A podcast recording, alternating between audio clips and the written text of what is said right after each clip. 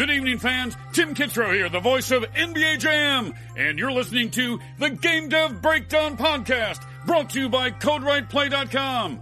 Whoa, boom shakalaka! My mom gave birth in 1985. I was bluer than a Pac-Man ghost, barely alive. In the Cold War, my only blanket was Tetris. I played Rampart with Reagan, rampage the world for breakfast. The laundromat was my sanctuary, the arcade was my church. I mean, main thing is we're here now, right? We're here now, and, and, and that's great. So, if you uh, don't have any questions for me or anything, or if you do, let's let's uh, go through them. No, I feel like the element of surprise is uh, it will add an extra dimension to it all. Let me sneak up on you with some great great questions and such here. Yeah, exactly, exactly. Cool. Uh, we can just kind of roll into it easy. Uh, I'm recording so I don't, basically just so I don't forget to uh, hit record and we waste an hour. But uh, Nice. Stephen, thanks for uh, joining us. To get started, why don't you sort of introduce yourself to listeners at high level, and then we'll sort of dig into more. Yeah, absolutely. Uh, yeah, my name's Steve Morgan. Uh, I am a lot of things. Uh, I do stand-up comedy, improv comedy, perform and teach. Uh, I write for different music magazines. Um, I create my own music. Um, I, um, God, I forget the. I do. I act as well. I got a play coming up. Um, I um, yeah, and I also work in IT, which is the only part which actually makes any money, uh, unfortunately. but that's life. Uh, but I'm British. Uh, I live in the Netherlands. Have lived here for three years. Lived in Australia before that. Mhm. And um, yeah, I mean, my country's not in the best of states at the moment, so it's kind of good being somewhere else. um, yeah, and that's about it, I think. We uh we have no shortage of things to talk about. I was excited about your obviously your comedy work is is very cool. I've been enjoying some of your YouTube stuff and going through some of the cool things you've done online, but also you know you have a, a big music background. You're a writer. Uh, I did not know you worked in IT, so I feel like we have more to talk about than I even realized. yeah. so it seemed like a, a great fit. But um, what are you doing? th- so uh, I'm sure you're doing the most of the IT work right now because it's keeping the lights on Yeah. creatively, what do you sort of do the most of right now? It's a really good question. And like a lot of people, I feel like this is not a normal time, you know, in that sort of sense. Uh, it was weird. Like when the whole kind of pandemic thing started, there was this like euphoric moment where it was like, oh my God, all this time I'm like at home and like, you know, and now I can catch up on all those things, which I keep putting off. And then about three months in, it was kind of like, oh, okay, I'm, I'm, uh, I'm done now. I'm, I miss interactions. This is missed, crushing, like, yes. this is too much. Exactly. Um so it has been a real struggle kind of finding that balance of like you know how do you recreate these sorts of things? I'm very much like a collaborative person. I definitely work better when i'm with other people rather than stuck in my own head. So with that you know musically it has been well actually i kind of my uh, my fiance I essentially have kind of roped in as my sort of surrogate everything uh whether it's kind of um yeah, it's kind of uh, someone to make music with, bounce ideas off, um, or just generally drive insane with relentless chatter through the day. but yeah, it's, it's it's just been more of a case of trying to artificially create these those sorts of things and doing things online as well. Like for example, I'm teaching a corporate on improv workshop next week, and I got some things like this, and you know, it's these are all things which they're good. They kind of it's good to adapt and work out. But one thing I, I just can't deny is that, you know, it's no substitute for the real life uh, equivalents, which Yeah. now, touch wood, we can start moving back towards. We're getting we're getting closer. Uh, I I too have a loved one who is not involved in sort of like being as online as we are, and so uh, it is interesting what we do to our families and our loved ones and our friends when it's like. I need you to do the following so I can do this thing that's mostly solo and I should be able to do alone, but I could really use your help. You know, it's it's been uh, a funny thing, and my wife works in uh, the medical field, so this has been exceptionally hard on her, and so it, it's it's difficult to sort of inflict myself on her right now because it's the last thing in the world she needs. She needs support and uh, Cool. somebody to talk to and everything. And instead, I'm like, uh, I'm bored working in my office. Can I hang out in yours? You know? Yeah, yeah, that's it. I guess that's the thing is, I mean, it's, it's got to be so ridiculously difficult working in the, the medical field at the moment and just like incomparable to anything done before. And, you know, like uh, kudos to your wife with that sort of thing. But it's amazing, like how every single person is going through like some sort of level of adaptation and change and things like this. And it's you know it's we're all working these things out. And i think it's all kind of like unknown territory of just like things of how your psyche reacts to all of these different things. Some positive some negative. But yeah i feel like there's just like so much collective like weirdness in the heads of people that's happening in the last year or so. And yeah. uh, we're all going to like maybe years later we'll sort of look back and kind of like go, oh, I understand it now. But right now, it'll just we're in it and we don't really understand how it's affecting us. I'm sure a couple of these things are here to stay. I think there's going to be a more uh, a greater understanding of like, hey, we can we can meet online. That's hmm. fine. Mm. Nobody wants yeah. to do everything from their home full time like we maybe thought we did a couple of years ago. But yeah. it, you know, I, I think some of these things are are going to be new. But there, you're right. There's no playbook. There's, we all thought it's weird. Almost everybody thought that they were uniquely adapted to like this way of life. I thought so yeah. too, because I was in professional software for a long time. And when this stuff started, I had already been a, a freelancer from home for a few years. And I thought, right. okay, almost literally nothing changes for me. And sure enough, a few months into this, I was like, this is this is crushing. I I need something else. you know, it's like I need to go back to uh, working in a coffee shop or something. Like it's it's yeah, that's it. it yeah, it's, it's amazing, isn't it? Because yeah, I, I guess it's even you know, I, I, don't know about yourself, but I consider myself to actually have quite an introverted character on the whole. Mm. You hmm. know, I do get some energy from socializing, but I really do need time to recover from these things. But even so, you know, there, there definitely comes a limit and it definitely kind of, uh, there's got to be a balance to all of these things. And there are times when, yeah, just the, I, just like going out and socializing with someone and I'm getting rushes that are like, you know, almost artificial uh, coming out of uh, just having a, a, conversation with someone. You know, mm-hmm. this is like, what is this? I, I, just told my wife the other day, uh, she had just come off a call and I said, you've got that weird meeting energy which is something that we've both yeah. we both observed over the last year. Like, I'll have it after this podcast. I'll be kind of buzzing around a little bit. Like, yeah. what's going on with you? I just talked to someone, you know? Yeah, exactly, exactly. I talked to someone, and it wasn't even a functional conversation. We just talked about things. Oh my god! I am surprised to hear you say that you consider yourself somewhat introverted because you're you're quite a performer. Uh, yeah, and I feel like I started this podcast almost strictly because I was a little too much in my own shell. I was in the IT field also, and I thought it's probably hurting my career a little bit that I never want to leave my cube or yeah. I never want to speak up in a meeting or something. And I wanted to be a better sort of communicator. I mean, are there, are there a lot of us like this or, or not so much? I I guess I feel like it's a spectrum, right? You know, yeah. I mean, I feel like term, like so many things which we love to kind of talk about in these binary terms, like you know, with with uh, introversion and extroversion. I think that it's just one of those things that you do get like kind of a, a combination, or you have certain attributes which will be introverted, some that are extroverted.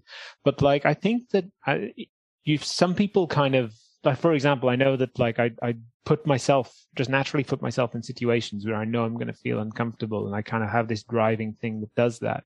But at my core, it's because it's like a challenge to myself, and it's like it makes me feel uncomfortable. There, you know, I I'm very conscious of the fact that at the core it is like a, there's an introverted personality, and that I do find these things draining, and you know that I do have my limits and things like this but yeah, I, I, guess it's, I think that with everyone's kind of engagement with this sort of thing, there's very few people who I think you can like outright just say, you know, you are an introvert, full stop. You are an extrovert, full stop. We're all over the place. Mm-hmm. Something that I noticed, I, I, was watching some of the Real Power Talk interviews, which is something I love to sort of talk about a little bit because, uh, in particular, the one with the, the band Pup. Uh, oh, yeah, yeah near the end, I won't give away too much because I would strongly encourage people to check these out. It, it, it looks significantly underappreciated from what I can tell. Like it, it doesn't have nearly uh, the the praise and the consideration it deserves. But oh, it's very kind of you. you played the game with the band, and uh, I died. Uh, like a, uh, something about that little inclusion near the end, I couldn't stop laughing. And it's it's uncommon for me to be watching something on my phone and actually literally laugh out loud. I was laughing for a couple of minutes about that. Oh, that's awesome! Yeah, those are so much fun to do. I mean, it's it's also I think it's a really confusing concept for a lot of people to kind of explain as well, because yeah, I mean, just just to give background for anyone listening, I mean, essentially, it's um, it, I'm interviewing bands uh in character as it's like one of various characters. The bands don't know it's a character; they just think that they're having a regular interview, um, and so I play with that and just basically add the uh, up the weird level or um, ask inappropriate questions. Uh, you know, try to make it so it's custom for each band. Those sorts of things to just try and get a bit of a different response from them. You mm-hmm. know, just try and get something that's abnormal. I mean, the whole thing started because basically I'd been doing band interviews for so long yeah. that I'd gotten so sick of it um, because I was just like, you know, you, you try so many different things to try and get something unique out of someone when you're interviewing them. Just try and break that sort of um, standard thing, especially if it's musicians, because there's so many like standard. You know, the, the reason they're doing this is because they're touring an album that they've just released. So there's so many standard questions. They're bored of them. You're almost bored to ask them. There's a press release that exists just to, you know, kind of like soften the blow of this entire process. You, you just go crazy with it. And I remember this, uh, there's an artist called uh, Donny Benét, who's kind of like this Australian artist. He's inexplicably popular in the Netherlands, uh, despite being Australia, and, and, he does this kind of like 80s cheesy sort of smooth jazz sort of music, hmm. uh, but looks like the sort of guy who you know is straight from the plays sleazy extra number two in some uh, 80s film uh, with his bald head, like you know leisure suit kind of like uh, ensemble. Um, so I, the first thing that started was just, just that I had a chance to interview him. And I was like, you know what? What if I interviewed him dressed as him, you know? and kind of just yeah so it just it just started with that but just like a completely like po-faced serious interview you know like all about his kind of like jazz influences all about um you know what it's like kind of uh, touring as an artist very sort of straight laced but the entire time dressed exactly like him. So, and it was just, and yeah, it was just like a, a really fun thing and also quite surreal having such a serious conversation whilst both dressed uh, so utterly ridiculous. And then it was just like the natural progression to go, okay, what else can we do with this? I did get to watch some of that one also. And what struck me there was, it it was such a funny idea that you came in with that and but at the same time like you managed to do these things without alienating the person which I love. I mean you came in, you guys were very warm to each other, you hugged first thing and sat down had a great conversation and it's it's a lot more fun to watch when you don't have that uncomfortable feeling like this this guy's going to get mad and walk out very soon. You know, right. so I, I appreciated that and at the same time like i it does seem like you've found a way to sort of thrive. And i don't know if this is because of that introversion a little bit but you've found a way to be very comfortable with like a slightly uncomfortable energy in the room maybe. Uh what do you think? Yeah.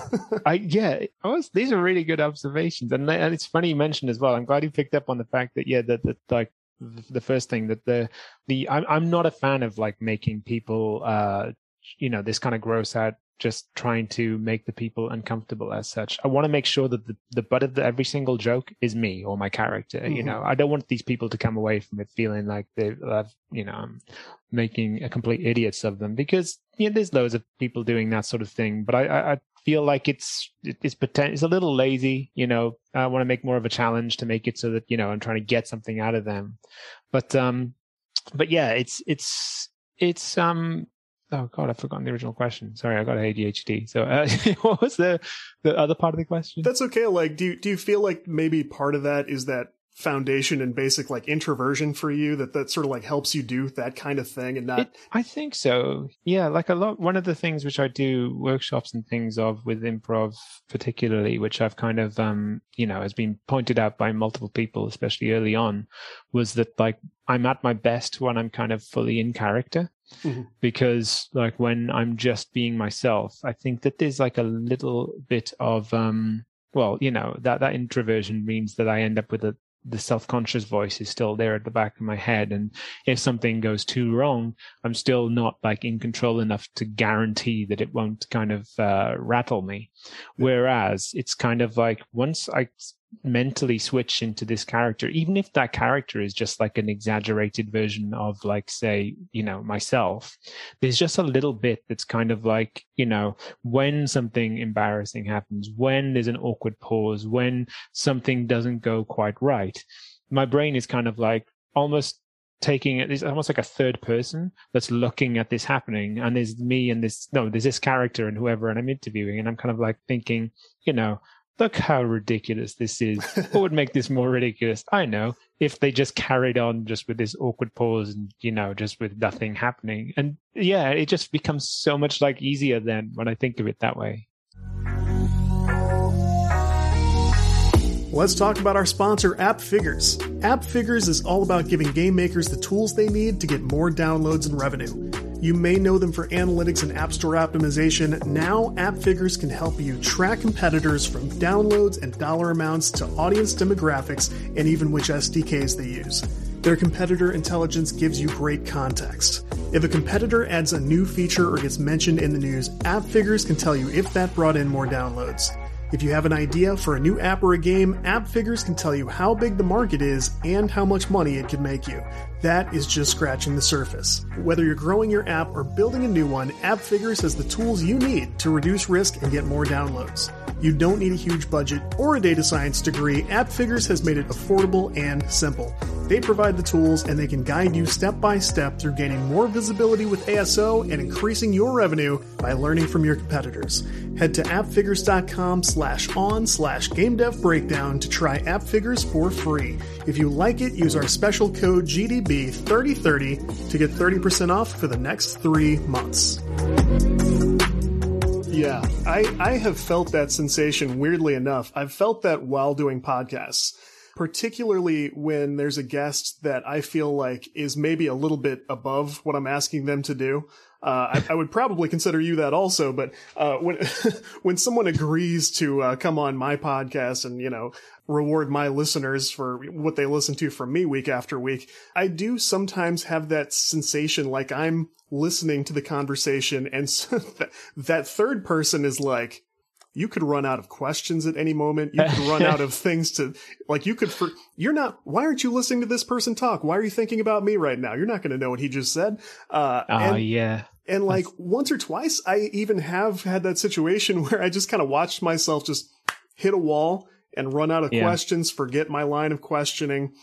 And I've even had to admit to the other person one time, like, I have sort of asked everything I wanted to ask a little bit early at like 19 minutes. And is there anything else you wanted to talk about? And the guy was, the guy was, couldn't have been more pleasant about it. But I mean, you've, you've had that happen probably on stage at some point, you know, or, yeah. or, uh, lost a line of thought or something. I mean, what do you even do in that moment?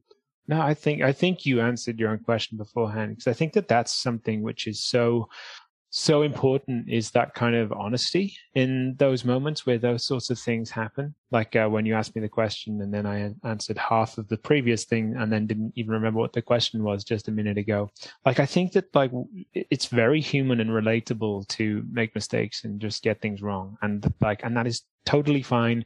We all know what it's like. It's a real kind of like equalizer. It balances things and you know, and we all know as well, like, for example, in an interview and something like this, no one's going into it thinking, you know, kind of, I know what I'll do. I'll uh, have just enough questions. So the last 10 minutes, I will not have enough and then it'll be an awkward silence. You know, it's like no one's winning there. No one's premeditating that situation. So I think that, you know, uh, and, and a lot with kind of interview situations and uh, just generally kind of talking and getting on with someone and kind of creating a connection you know, it's like you don't want to be too wooden. You you don't want to kind of be too scripted.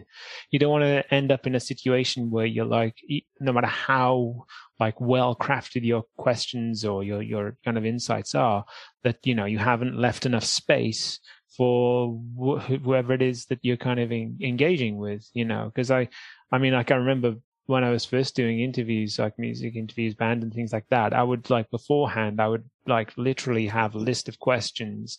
Uh, I'd be trying to memorize them. I'd be trying to, uh, you know, make them seem as clever as possible. Sort of like I would go if there was a you know musician who kind of like had a solo project that they did before they were in their famous band. I would kind of like somehow find a way to ask a question about it and throw it in there, just and, and not even to learn anything, just to sort of like say to that person, "I know what I'm talking about, I'm and I've done my yeah. homework." Yeah, exactly.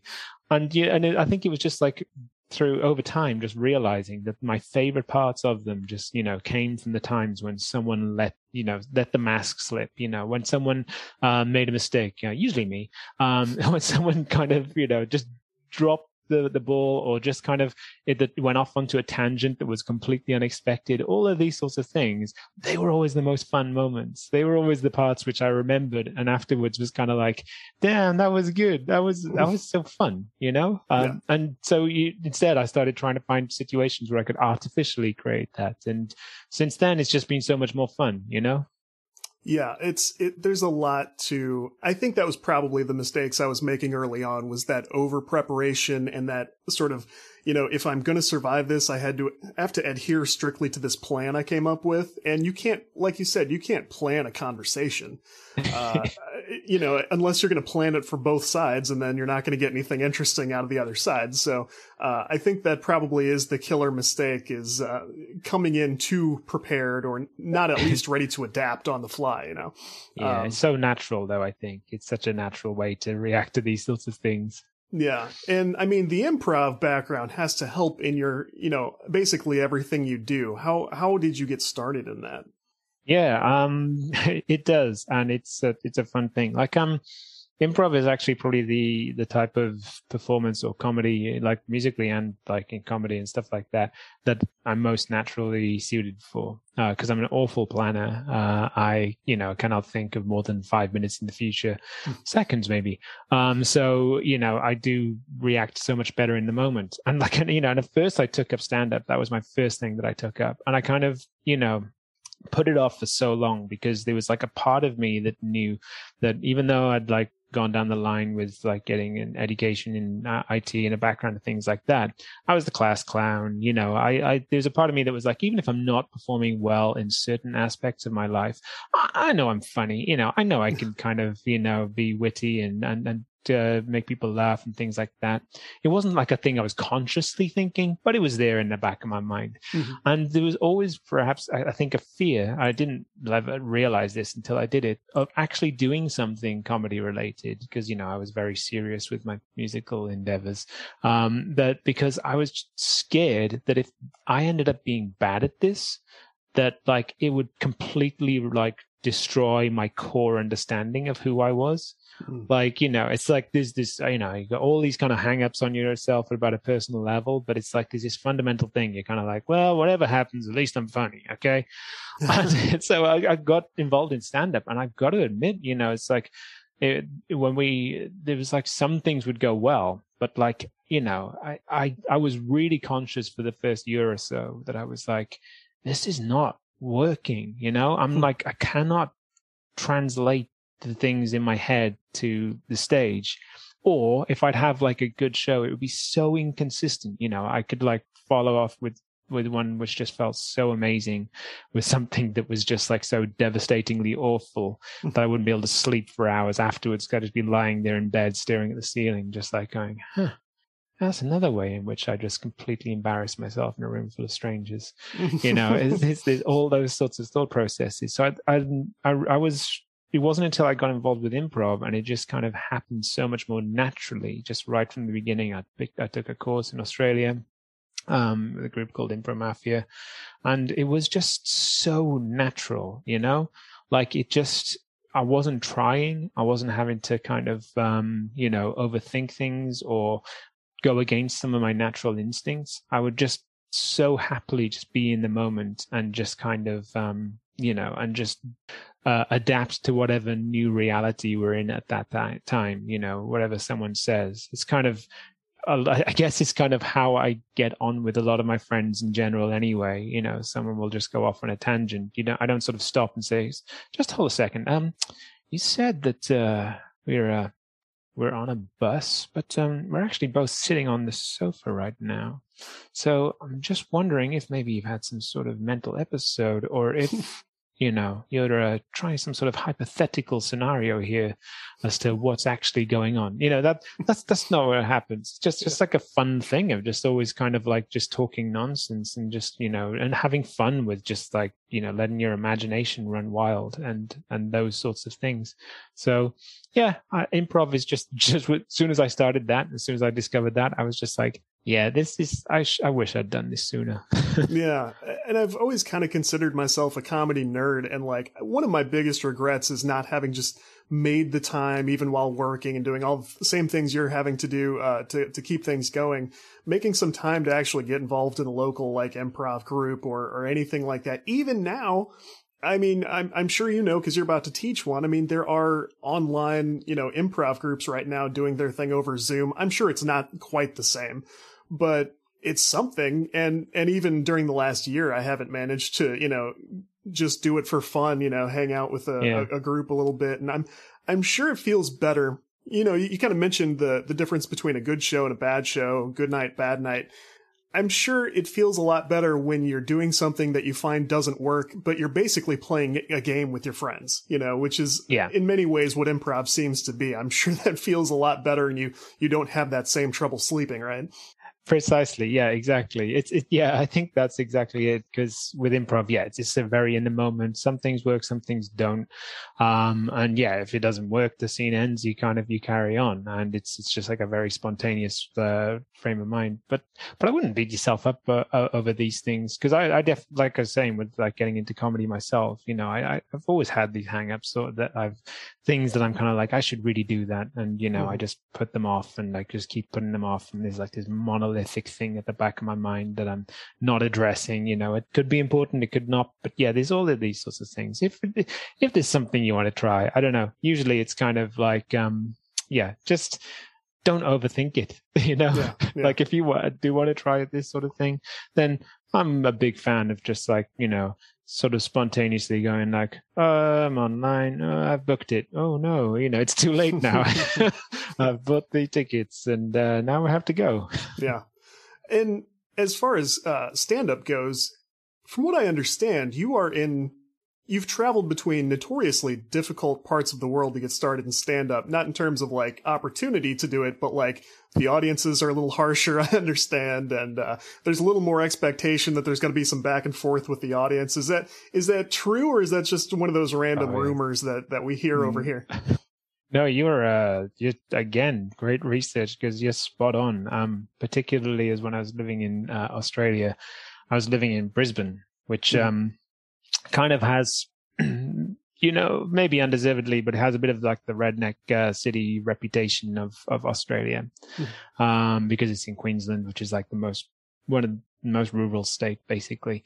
Yeah. So it's yeah, it's very much like um, yeah, like uh, like they call it true blue sort of Aussie sort of um, uh, territory, and I'm kind of coming over as like a, a British person, which already sets expectations. To this day, even living there four years, I don't quite understand what it is that Australians think the British people are, but I know that they react to you a bit weirdly uh, by default because they kind of, you know, it's it's it's unclear. They clearly have like ideas of what British people are or aren't, but and you can see it in their reactions but you're kind of like can you just tell me um is this like a you hate me or you're confused? It's like a you know just just give me a rough ballpark.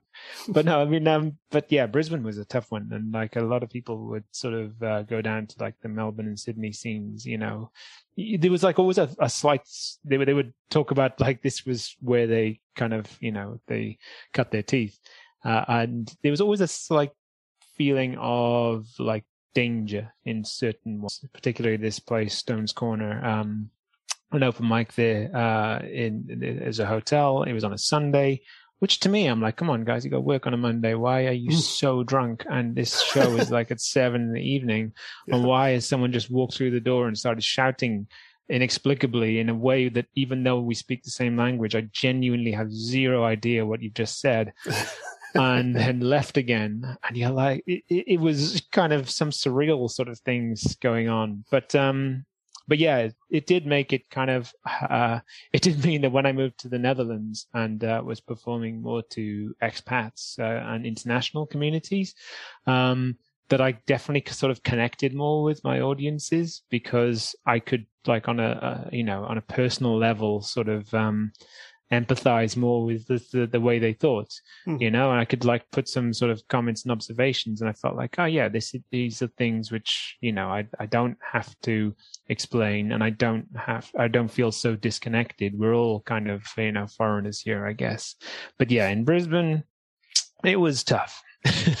Enjoy basketball, soccer, and all your favorite sports like never before at BetMGM. Sign up using bonus code CAPITAL and your first wager is risk-free up to $1,000. Plus, when you register with BetMGM, you'll get instant access to a variety of parlay selection features, live betting options, player props, and daily boosted odds specials. Download the BetMGM app today or go to BetMGM.com and enter bonus code CAPITAL and place your first wager risk-free up to $1,000. Now you're winning with the king of sportsbooks. Visit betmgm.com for terms and conditions. 21 years of age or older to wager. Washington, D.C. only. New customer offer. All promotions are subject to qualification and eligibility requirements. Rewards issued as non withdrawable free bets or site credit. Free bets expire seven days from issuance. Please gamble responsibly. Gambling problem? Call 1 800 522 4700.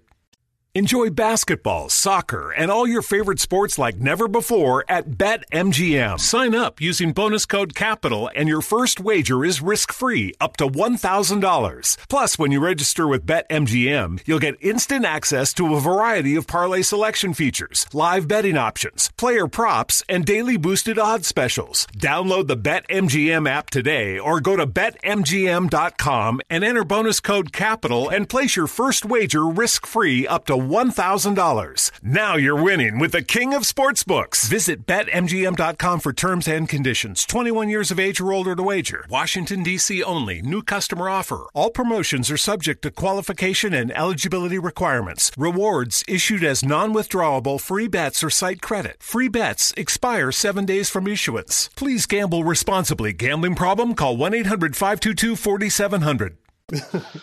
it's it's cool then that you did find ways to sort of uh, uh, express yourself and do fun, creative things where where maybe uh, you didn't have to worry so, quite so much about that. That's excellent, and I I feel like the world is changing. I mean, it's of course changing. People who want to do creative things, uh, it looks different. The things you have to learn, and like I know you've had to pick up technical skills to do some of the stuff you've wanted to do. It, it's it wasn't the same as you know, maybe the 80s, it was just anybody who could uh, get to a venue, do the right thing, have the right skills in person. Like now there are more ways to sort of put together something for people to look at, laugh at, and enjoy. And uh, one yeah. of the things you you've become very well known for uh, by name, from what I saw last night, is the the whole Handforth Parish thing. Yeah, yeah. Which I, I, guess we should. I feel like I wouldn't be doing my job if we didn't talk about that a little bit. But for for the few people who might not know, this is uh, I should probably have you describe it, but it's it was basically a, a local city council type thing, is how we would uh, know it here. Uh, yeah. That just evolved into chaos, and and you were the person to kind of condense that down into a, a shorter video and go, oh my god, look at what's happening in this in this area. so first, what's your connection to Handforth? How did you come across this, and then sort of tell that story? Yeah, that was a crazy 24 hours. That was um because because it was like it was so it feels surreal even kind of looking back at it because I have zero connection to this uh, this place Handforth. Um, I came into this as just like it was just a regular um, working day uh, job which I was not enjoying at that particular time, and um, I was just like kind of like looking online. I kind of like look at this, you know, some message boards, things like this. And someone had shared the hour and 20 like minutes uh, recorded video on Zoom of a parish council and uh, just said like i know you're not going to watch this because it's an hour 20 but just honestly just look at this. This I, I saw it shared somewhere else on like uk politics on reddit or something and it's the most ridiculous thing i've ever seen. And it was one of those days where you know naturally you see an hour 20 minutes on a video and you kind of like go okay now not now maybe later. Yeah. but i was having one of those days where i was like oh, i'll just put it on in the background while i'm working Yeah. so I did. And like five minutes in, you know, already there was kind of like comments coming in that I was like, Whoa, did what just happened? you know, completely distracted from my work. Um, uh, yeah, in case you haven't seen it. So this is like a, a, um, yeah, it's, it's when, uh, these councils, uh, when government representatives have meetings, they're open to the public. So since this moved online, um, that had to move to Zoom and had to move to being like shared things, uh, shared formats uh, that people can ex- access from just downloading all over the world. However, um, as you can imagine, with a lot of the sort of people who turn up to these sorts of things, you get some really interesting characters, some people who basically are there just because, I mean, just, just who are the people who turn up to these like council meetings, right? You know, who are the people Yeah. who have the time, who have the inclination uh, to talk about like this kind of micro politics of like whether someone's uh, fence is three centimeters too far in one direction or the other. You know, these are Yeah. real like boring things usually. And as always with these sorts of things, there's so much beef that just kind of like builds up over the years or whatever, because there's the same people for, you know, week in, week out who are just kind of all just contradicting each other, different political views, different ideologies, but sure enough, they've got ideologies. Mm-hmm. So this video comes out, it's an hour 20. And like, even with all of this really boring context, it was just like so damn hilarious. And I was like five minutes in, and like, yeah, because it's the thing, like, who has the patience to get five minutes into a video nowadays? And I was like, and I was hooked, and I was like, oh my god, okay. So I stopped and started watching it. I was watching more and more, and it was like so good that you know, it's it's like uh, it's like a live stream. I was kind of like you know posting things as I was getting. It's like you know, 24 minutes in. Oh my god, can you believe they said this? And I got to the end. Like I did the whole like 80 minutes of it. And then I was like, my immediate reaction was like, my friends need to see this, you know, and people need to see this. Yeah. But simultaneously, I was like, I'm going to shit. Oh, wait.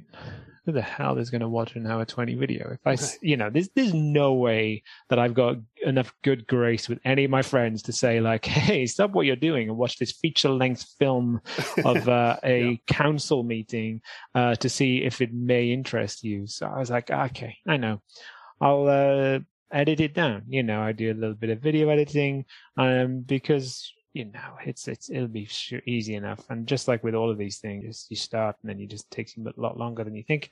I shared it online, shared it with some people I knew, shared it with some friends, and uh, yeah, and it just blew up. It was like I literally had just edited this down to share with people I knew. Put it onto a few places anyway because I was kind of, you know, because I was kind of like, shit, this took me like two hours. Come on, Right, like, yeah. I, you know, let's let's mean- ride this wave a little bit. Yeah. yeah, exactly. Let's at least kind of share it in some other place to see what happens. But yeah, so then like I had like CNN, the BBC, um, I had like all sorts of media networks kind of like emailing me, contacting me, asking what I was, all of these sorts of things of like, what, are, how do you relate to this? What, where did you find this? What, what happened? Give me the whole story. I was getting phone calls. Then if I like, you know, because uh, it was, and I like, and every single one as well is this core thing of kind of like the massive disappointment when they kind of like, oh, so you're just like, you know, regular internet like surfing guy who just, Just a Just- viewer. Yeah. yeah, just just a viewer who just like for some reason like really put a lot of effort into this. Um, but yeah, it, it just it just got so big for that time as well because also the fact that I was suddenly getting so like because I was getting yeah the the attract the, the attention to it to other things that I'd uploaded online. There was like this microcosm of time where I suddenly got so paranoid that like you know I'm like in the spotlight now, even though Mhm. all I am is the guy who uploaded this to YouTube. And it's amazing how many like little things would happen, like you know DMs on Twitter, you know um, YouTube comments on things which like had no relation to this whatsoever. Yeah. And now, of course, I look back and it's like it was, it was no big deal. It all kind of uh, was finished as quickly as it happened. But there was a period of time there where I was just like, oh my god, you know, what do I have online? You know, it's like what what else are they going to find? What is what is happening? Like this attention was like seriously like uh ridiculous and yeah excessive and then yeah and now it's so weird as well because some of the people from that video in the uk are like they've got like the one of them's written a book that's been published. One of them's like on most tv channels um in the uk some of the people who shared the tweets uh they kind of like were interviewed and stuff and and uh it's, it's just such a weird like uh story full stop. But um but yeah it, it was definitely uh, yeah it, i mean uh, but the, the the fun the main thing is though is it was funny. That video is funny Right. It's extremely funny. Uh, you need you need zero context, zero background, just to watch the short version of this unfold. Which, for for uh, reference, viral. When I say that, we're talking about 3.3 million views on YouTube right now. Um, I read about it in the Washington Post. The Guardian called you an activist, which which I was like, I, I didn't know if this was just a funny thing. Like, is he from there? And I'm I'm sure that's what you mean when you say a lot of people were sort of disappointed. like, oh, you just found this, Yeah. Uh, which I don't I don't that didn't hurt my enjoyment of this at all. Uh, it was still very funny. Uh, but yeah, the the ripples this caused, like you said, is is crazy. The the the main lady who came in to uh, sort of take care of the meeting and stuff. They were talking about how Andrew Lloyd Webber played a song for her at, a you know an event, and uh, people are talking about book deals and stuff. I it's so funny that it's it's kind of nice. People who are online like us, making content, doing our best, grinding away at stuff, trying to bring some enjoyment to whoever it is, whatever the audience is.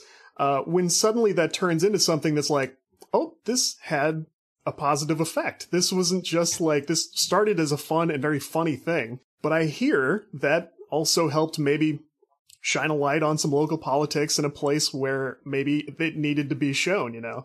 Uh, Yeah. I don't Yeah. I don't know how many times a, a person can expect to be involved in something like that, but I, I think you really hit the jackpot and if it wasn't too painful for you once that spotlight was on you a little bit, I'm I'm glad to hear it. Like that seemed like a good opportunity, right? Yeah, absolutely. I mean, like the, the the result of it in the end was all positive. It's just that moment when I was kind of uh, worried about what direction it would take. But yeah, it's amazing, isn't it? Because you do so many sort of uh, things, there's certain things that you put like loads of time and effort into, things which you think are good, or et cetera, et cetera. And then when something like this happens, and you kind of like just go, "Oh, so now I'm the Handforth Parish Council guy." Okay, I. uh I don't know how I feel about this, you know. Yeah, yeah. it's like that was two hours this morning, and uh, you know now suddenly this is the reason that people are reaching out to me. Ah, cool. You know, it is what it is. But it's all, but yeah, it, it's one of those things, though, isn't it? It's kind of like you, you, you just um, you're not in control. You're in control Yeah. so little with these sorts of things. It's just about like just putting yourself out there, just trying different things and uh, seeing what sticks, and uh, just make sure that everything that you do do, you're happy with, because you never know the thing that people are going to latch onto. Right. It it is. It's so weird. The internet, like the universe is so fickle in this way. Like I've done I've done a podcast for 4 years. The website's been around that that long also. I've done like independent games and stuff. And the most attention I've ever had on on anything was just a couple of weeks ago when my personal Facebook got hacked. I wrote a, a tweet thread and a blog post about it because like I had all of their recommended security stuff set up and somebody took Yeah. over my account anyway and my my VR headset I couldn't use it anymore because that's the account that runs that that device. So I had to have my Facebook account and they locked me out and I just said, "Oh, this sucks, you know, I was just tweeting for a couple of my friends and you know, hey, watch out for this and this is something to be aware of." Half a million people saw the tweet thread Oh wow, okay. and the blog post is still going around and stuff. And you want to talk about that weird feeling like, what else do I have online? Now I'm the hacked guy. You know? and, and that feels really weird too. It's like, it, it'd be like finding out somebody like went through your car while it was parked in the driveway, except now the entire world can't stop talking about it. And it's like, it's very invasive feeling and weird, you know, but like you said, a couple weeks later, everything turns into like, no, that was okay. That wasn't a huge deal.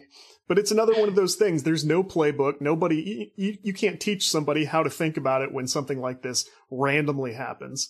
But, Yeah. uh, oh my god, yeah, that could, that's uh, that's I can understand why that went viral though, you know, because I've got to say, you know, um, I have a Facebook account and I do, you know, I have the whole two factor authentication stuff set up, but I'm just, I, I, yeah, I'm always paranoid about stuff like that. I'm like, no, don't uh, no, you know, I don't, they'll, anything with two factor, factor authentication, I will set up, you know, I'll, first thing I do is like set it up. I'm like, no one else can get into this.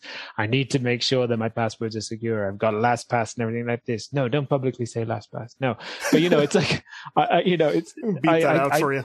Yeah.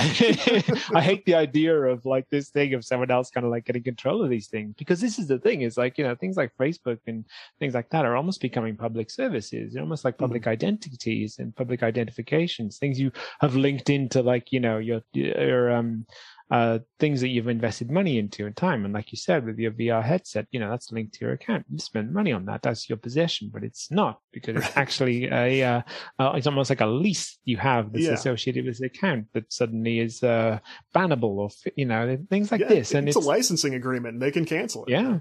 So. Yeah, exactly. So it's, it's one of those things which, you know, it's, it's just, yeah, it's like it's easy to be like really flippant about this sort of thing, but uh, yeah, well, I'm I'm honored to be talking to the hacked guy. well, tell your friends. Yeah, happy to do selfies. Um, but it, it's these things that I think the core element of it is it's these things that strike a chord with people. Like it hits close to home. Yeah. I have a local city council and I'm not sure what they're doing. Or, uh, you know, I'm on Facebook. I better look at this. And, you know, nobody's intentionally contributing to like I want to make this viral. It's like no, I just this is very personal to me and I want to interact with it and you know, you can't yeah. plan it ahead of time, but it, some of these things sure do uh, take off and and when they do, you just you have to be ready and hopefully you put some truth out there and in, in your case I think you did. You you you went, "Hey, this this I found meaning in this. It's hilarious first of all but it's also something that we can all think about. Like earlier this year, I found out that the city I grew up in, they were having these same kind of meetings. There were these people who came in a room, couldn't sit across the table from each other. They're ranting and raving at each other. People are storming out. They were in person. And it's like, how much of this is going on and what's happening to my tax money? And, uh, yeah, you know, yeah. it's like, I'm, I'm happy to, to chip in my share to keep the city, uh, you know, nice and the roads drivable and everything. But like, is, how are these people getting along well enough to to apply it? You know. Yeah, it's it's it's a nice it's, it's a really it's a really interesting point and that's uh, that's yeah that's the thing as well is that i have no idea how this should work or you know what yeah. it's supposed to be but it is good to kind of draw attention to the fact that it's like yeah i mean like i i wasn't so conscious of this but like i mean even after this i had so many people sending me different videos saying like you should do one of this you know this is uh, i found this and and and the few of them I started doing it, but then at one point kind of like went, whoa, if I do some more of this, I genuinely do become the council meeting editing guy. You're that guy. But yeah. Uh, yeah, exactly. But at the same time, I started watching some of these, and I was kind of like, okay, this is like a microcosm of like all of the combination of like old people trying to deal with Zoom and, and technology and things like this, and the inefficiencies of local council. But it's not like unique in any sort of regard. Yeah. It just happens to be one that like almost feels scripted because it's, you know, it's it's just so intense. But as far as these sorts of things happen, this this is pretty regular and pretty common in so many instances. And you know, I gotta stop watching these. just gotta move on. Yeah. Enjoy basketball, soccer, and all your favorite sports like never before at BetMGM. Sign up using bonus code CAPITAL and your first wager is risk-free up to $1,000. Plus, when you register with BetMGM, you'll get instant access to a variety of parlay selection features, live betting options, player props, and daily boosted odds specials. Download the BetMGM app today or go to BetMGM.com and enter bonus code CAPITAL and place your first wager risk-free up to $1,000. Now you're winning with the king of sportsbooks. Visit betmgm.com for terms and conditions. 21 years of age or older to wager. Washington, D.C. only. New customer offer. All promotions are subject to qualification and eligibility requirements. Rewards issued as non withdrawable free bets or site credit. Free bets expire seven days from issuance. Please gamble responsibly. Gambling problem? Call 1 800 522 4700. Well, yeah. indeed. Let's uh, let's move on and celebrate your music work. I mean, I know you're also a musician in addition to the the writing you do and the you know being a music scene uh, journalist of sorts. Uh, how when did you start? What do you play? What's that part look like? Yeah, um, yeah. I, I, I mean, I play. I mean, guitar is my main instrument, hmm. um, mm. but I do like in the last well quite some time now i've been really kind of getting involved in various sort of production and using synths and kind of just really manipulating all sorts of different studio sounds and things like that. So it's uh, just um, yeah it, it it's always I find it hard to describe. You say producing but it's like what does that mean? But it's like you know i just basically use a lot of digital technology to create different sounds uh, that then i can use to make music but yeah, I've I've been in like lots of different sort of uh, musical projects over the years. I'm currently working on one, uh, which uh, yeah, like with everything with musically, the last ten percent takes longer than the entire first ninety percent of everything. Mm-hmm. So it, it's getting there, but um, but yeah, I I've always kind of uh, had a soft spot for you know kind of uh, very like uh, intensive sort of uh, music, not like intense like you know metal and things like that, but just more stuff that's like very energetic, very sort of like uh, upbeat and that sort of thing. Something that really kind of like uh, connects with me, you know, whether that's mm-hmm. punk, electronic, whether that's um yeah some sort of rock music, uh, God, I don't even know where to begin with genres these days because everything is just a mismatch nowadays, which is beautiful. You know, everyone should just pull from everywhere. That's what I say. But yeah, uh, I, I, I love making music. I've been in, in multiple bands, and uh, and I'm always kind of like looking to make more.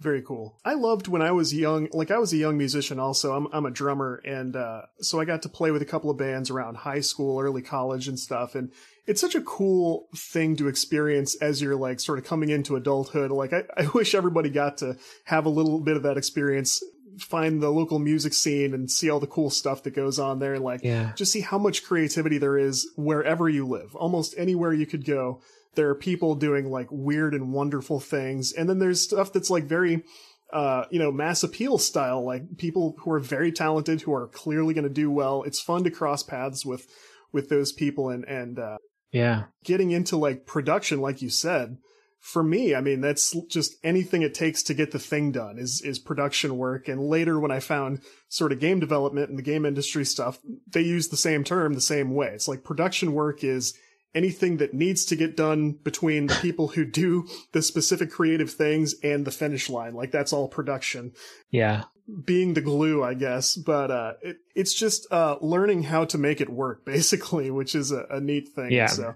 Yeah, I think that like with a lot of uh, instruments and, and kind of music, it's it's about kind of finding the way to realize the thing that you want. And you know, when I'm a teenager, I just had a guitar and just distortion pedals and you know a microphone, and then you know, yeah, just four piece bands sort of thing. That was that was what spoke to me. That's what I kind of wrote, and that's what what made sense. But then, like as technologies moved on, and you know, having a background in IT as well, it means that I've really enjoyed kind of like playing around with different synth sounds, just manipulating different things that way. And you just suddenly realize it's like, wow, look at all these things you can do with this, uh, and it's limitless, you know, or just actually a little bit crippling because you're kind of like, oh my god, I've got too much I can do. I can never stop playing with these things.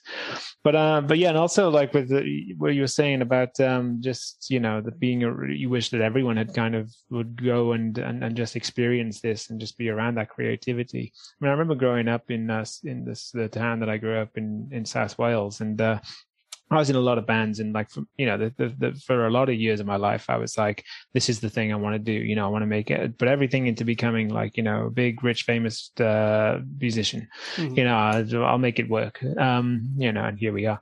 Um, but, uh, like another time I remember like I was in lots of different bands. I was always trying to find diff- other different, you know, things which I could get involved in and just, you know, always looking for that big thing. And one thing that always bothered me, and I always used to think, you know, was like such a, a telling thing of what a dead end town that I came from was that like, you know, there was so much of a focus on metal. There was mm. so much just metal and so many different bands and just so many like people who, you know, it's like you got within like a meter and I'm like, oh my God, I can smell you so much. This is not me. I cannot do this. I, I need to kind of distance myself and yeah, and I just kind of like thought, oh, what are we doing here? You know, what is this? This is Bridgend South Wales.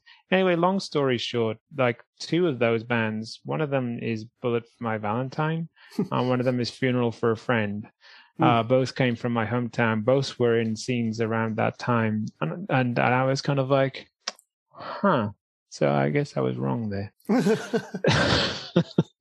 That's fantastic because uh, here in the greater St. Louis, Missouri area, who were who were the bands who we kind of were around the scene with? There was uh, Story of the Year came from here for sure, and they've they've done fine. I mean, like I haven't really kept up with them, but like I I felt the same way at the time when I was like seventeen or eighteen. It was like every show we played, there would be two, maybe three metal bands, one or two punk bands, and then we tried to like fill this gap in the middle where we were inspired by like uh, there'd be a little bit of Incubus, Red Hot Chili Peppers, Yeah. and and just a, a different vibe, like a little more laid back and a little little funky once in a while and stuff. And and it was like I I don't know how to survive here. You know, it's like we, first of all we can barely survive the crowd after after our set. You know, it's like what Yeah. do you even do? You know, but it was still it was still fun. I I still enjoyed it. Yeah, no, I get what you mean. Like there is a complication as well. It's funny as well, like um looking back and it's like as time went on, I kind of I got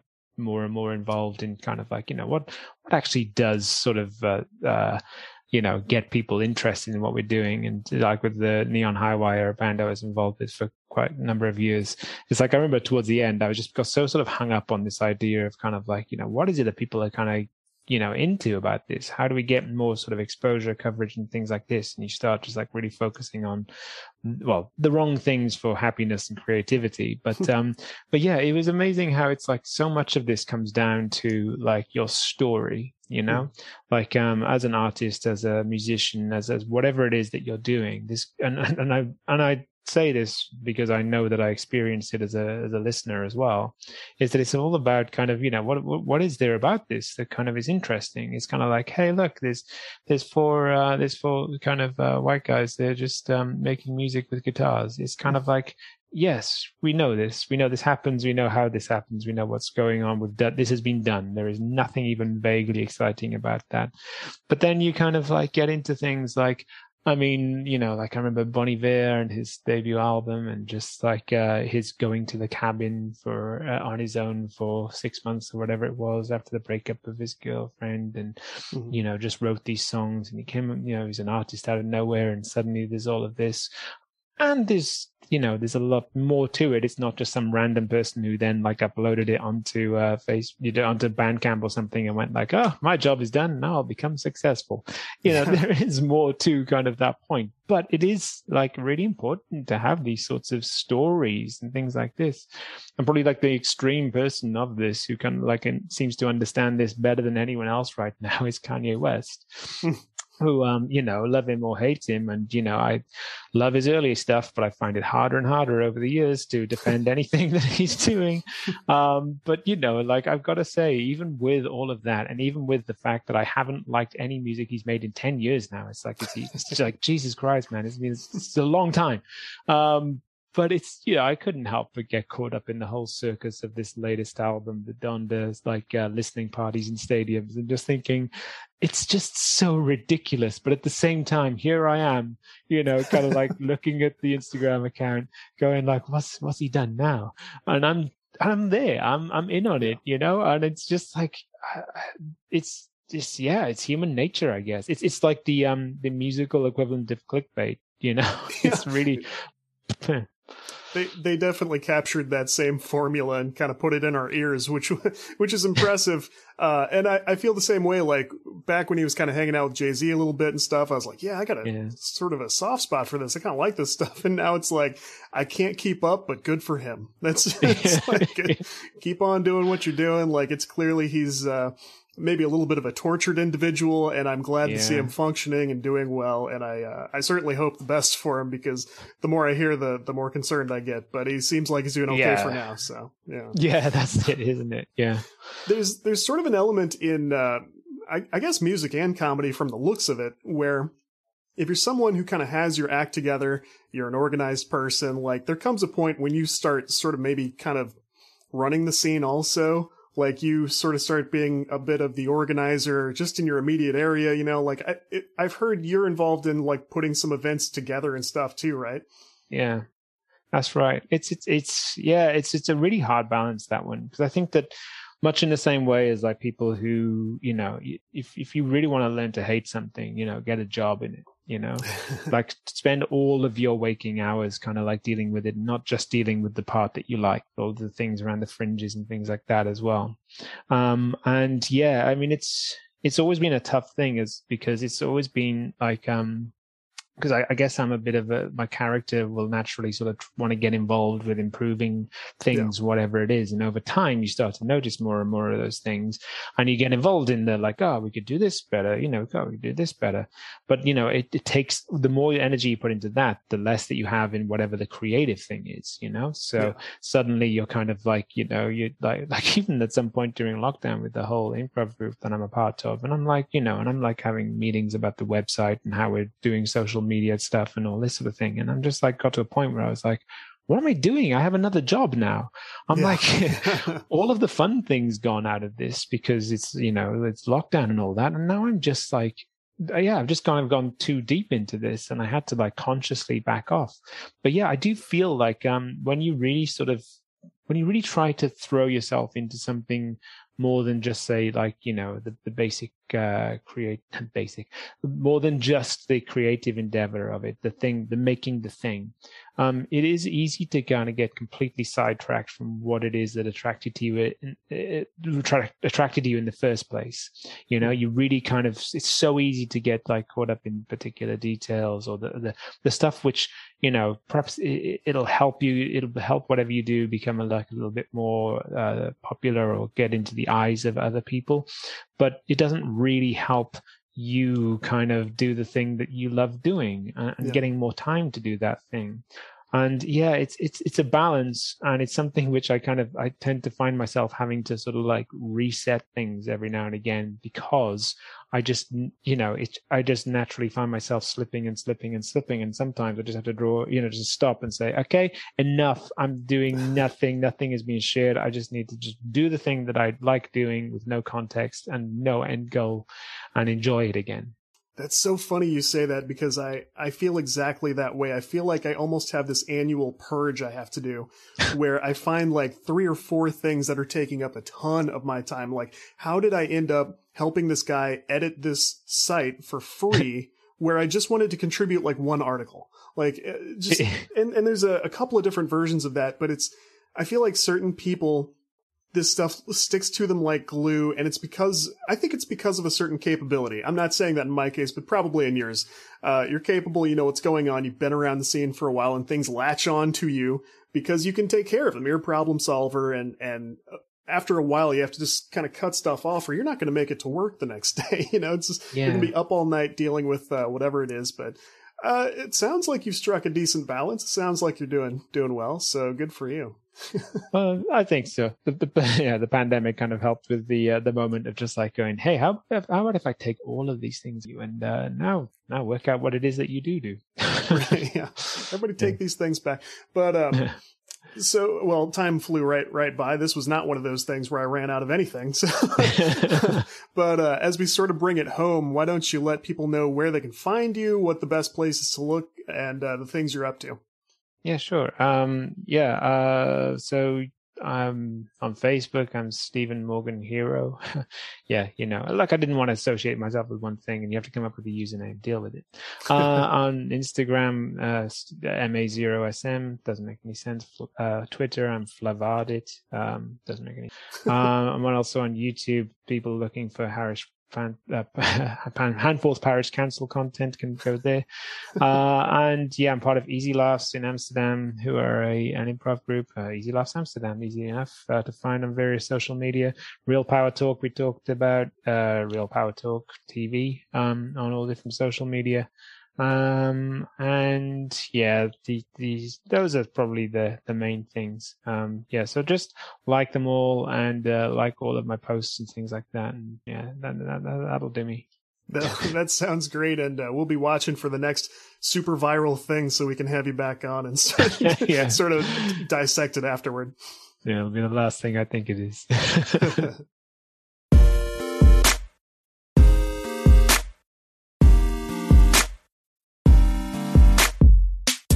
If you enjoy Game Dev Breakdown, hit subscribe so you can catch those future episodes as they happen. You can find show notes at codewriteplay.com. My book, Inside Video Game Creation, is available now on Amazon in paperback, hardcover, and ebook formats. We do video shows at YouTube. And if you would like news and articles from around the web each week, you can subscribe to the newsletter available on the uh, newsletter tab at codewriteplay.com. We're on Twitter at GameDevPod, at CodeWritePlay, and me at Mechatodzilla with one D and two L's. Reach out about anything at any time. Thanks, everybody. More next week for Code Write Play and Game Dev Breakdown. I'm Todd Mitchell. Thanks, and we will talk to you soon.